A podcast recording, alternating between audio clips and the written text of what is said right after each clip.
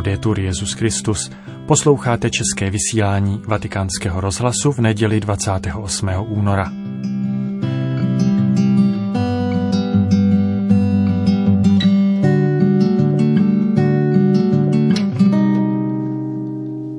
V první části dnešního pořadu vám přinášíme úryvek z textu pátera France Jaliče, o jehož úmrtí jsme vás nedávno informovali – tento jezuita byl nějakou dobu učitelem současného papeže během papežových studií v Argentině.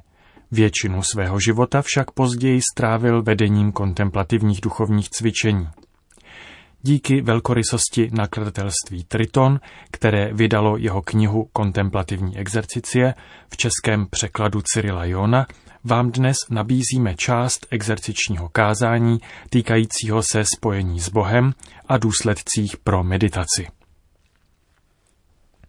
Velmi často nás od zaměření na Boha odvrací výkonnostní tlak. V Evangeliu Ježíš popisuje svůj vztah k apoštolům obrazem vinného kmene. Stělesňuje vinný kmen a poštolové pak ratolesti. Ratolesti přináší ovoce, jsou čištěny vinařem, to je otcem. Ratolesti, které ale žádné ovoce nenesou, budou odstraněny. Vlastní jádro podobenství představuje nutnost být zaměřený na Ježíše. Co je úkolem ratolestí? Musí plodit vinné hrozny. Proto zaměřují veškerou svou sílu do produkce hroznu. Obávají se, že včas nepřinesou dostatečné množství ovoce – Dělají si starosti o to, aby přežili. Z tohoto strachu se vrhají na pěstování hroznů, což v nich působí ohromný výkonnostní tlak. Pod tímto tlakem se dnem i nocí zabývají svými plody. V zimě, když problém ještě ani není aktuální, již plánují své hrozny. Stokrát si představují, jaké ty hrozny musí být, jak by mohly lépe vypadat, jak by mohly lépe a rychleji růst a přinášet sladkou šťávu. A když se konečně tvoří první plody, snaží se do nich přivést co nejvíce šťávy. Porovnávají své plody s okolními ratolestmi a říkají si, že sousední ratolesti již mají plody větší. Stěžují si, že již dlouho nepršelo a tak nemohli do svých plodů nechat přitéci dostatek šťávy. Potom se opět porovnávají s okolními ratolestmi a protestují, že slunce jak se jim zdá, svítí jenom na ty okolní ratolesti. Čím více se zaobírají svými plody, tím více krouží okolo svých problémů.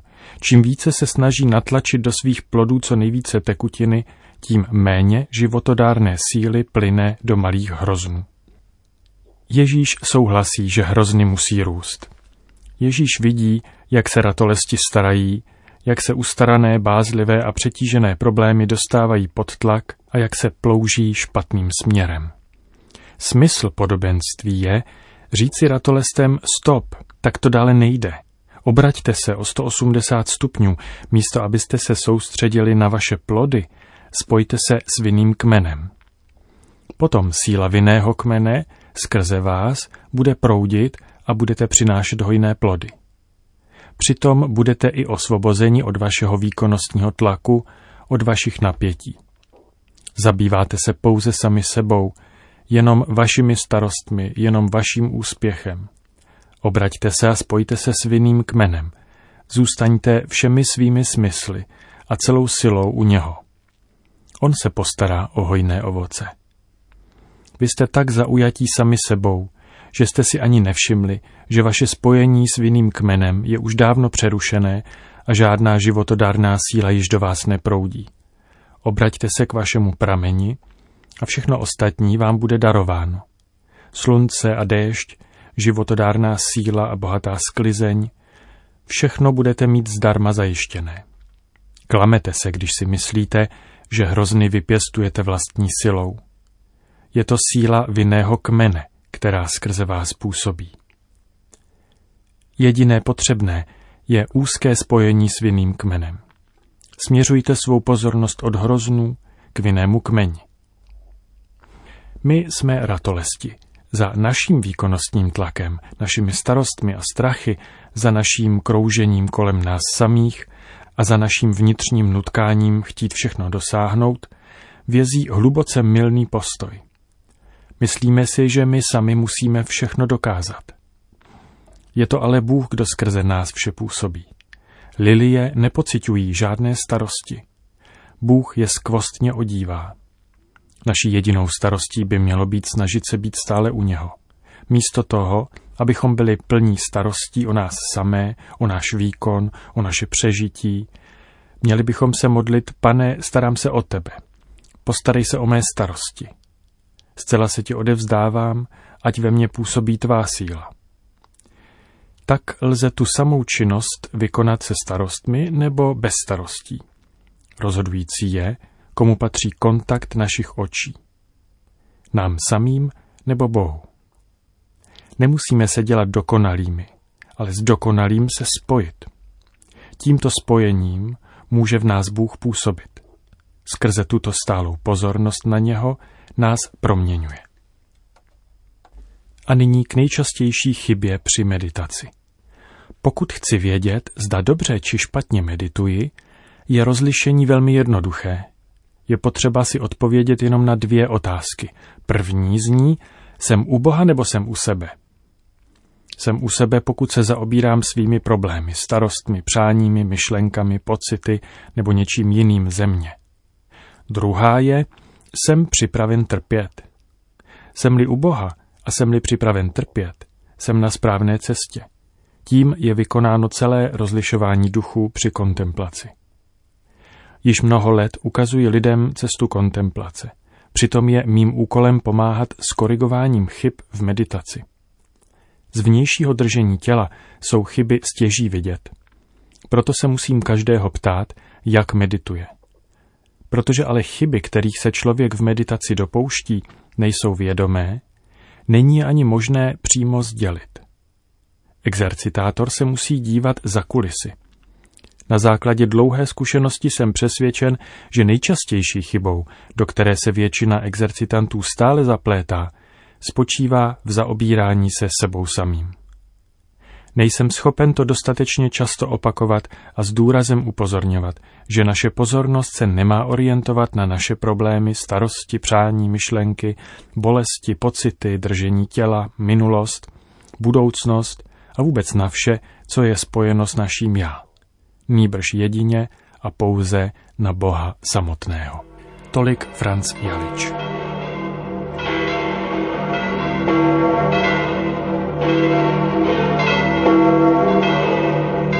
Přicházejícím jarem se na náměstí svatého Petra schází v neděli v poledne stále více lidí.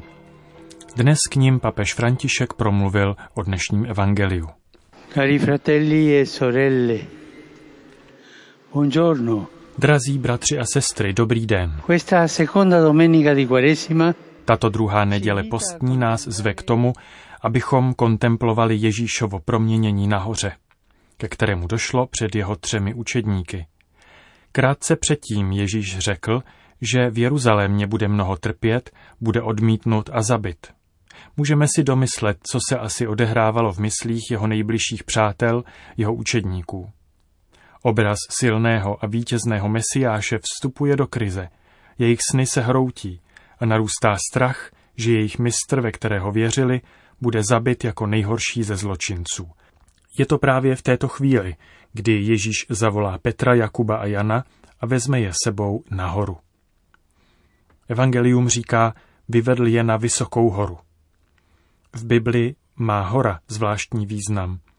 Je to vysoké místo, kde se země a nebesa dotýkají, kde Mojžíš a proroci zakusili mimořádnou zkušenost setkání s Bohem. Vystoupit nahoru znamená přiblížit se jaksi Bohu. Ježíš stoupá vzhůru spolu se třemi učedníky a zůstávají na vrcholu hory. Zde se před nimi promění. Jeho rozzářený obličej a zářící oděv, které jsou před obrazem jeho vzkříšení, ukazují těmto vyděšeným lidem světlo, světlo naděje, světlo, které překonává temnotu. Smrt nebude mít poslední slovo, protože se otevře slávě vzkříšení. Ježíš jim tedy oznamuje, že zemře, ale pak je vyvede nahoru a ukáže jim něco z toho, co se stane potom, totiž vzkříšení. Bratři a sestry, jak řekl apoštol Petr, je dobré zůstávat s pánem nahoře, žít tuto předchuť světla již během postní doby. Je to výzva k tomu, abychom pamatovali na to, zvláště pokud procházíme nějakou těžkou zkouškou, že pán vstal a nedovolí temnotě, aby měla poslední slovo.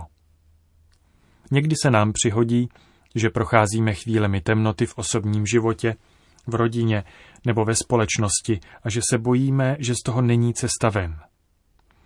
Cítíme strach tváří v tvář velkým nejistotám, jako jsou nemoci, bolest nevinných nebo mystérium smrti. I na samotné cestě víry často klopítáme, když se setkáváme se skandálem kříže a nároky Evangelia, které po nás žádá vložit náš život do služby a ztratit ho v lásce, místo abychom ho zachraňovali sami pro sebe.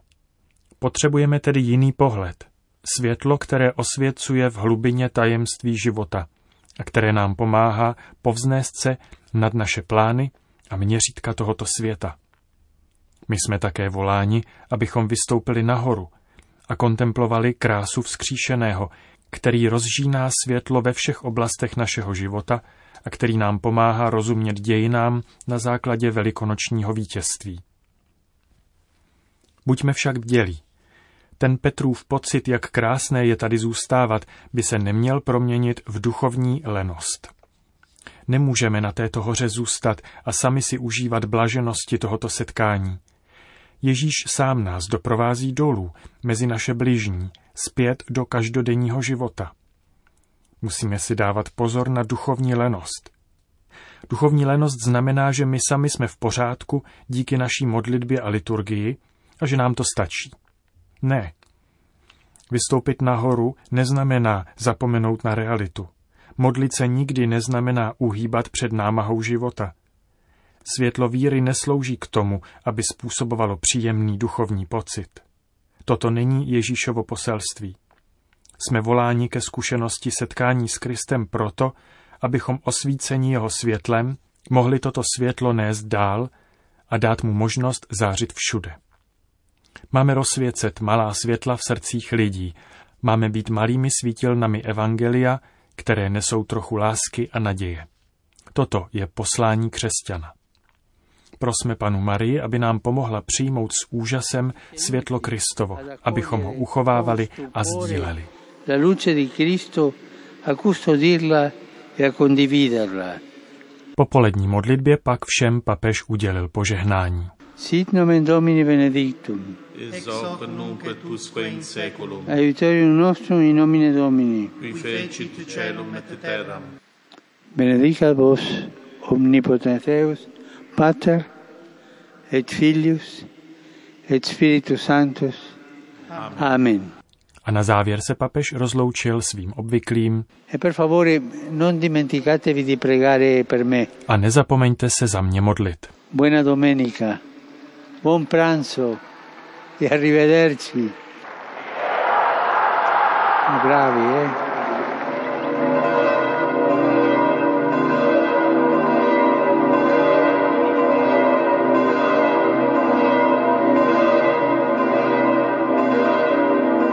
Končíme české vysílání vatikánského rozhlasu. Laudetur Jezus Christus.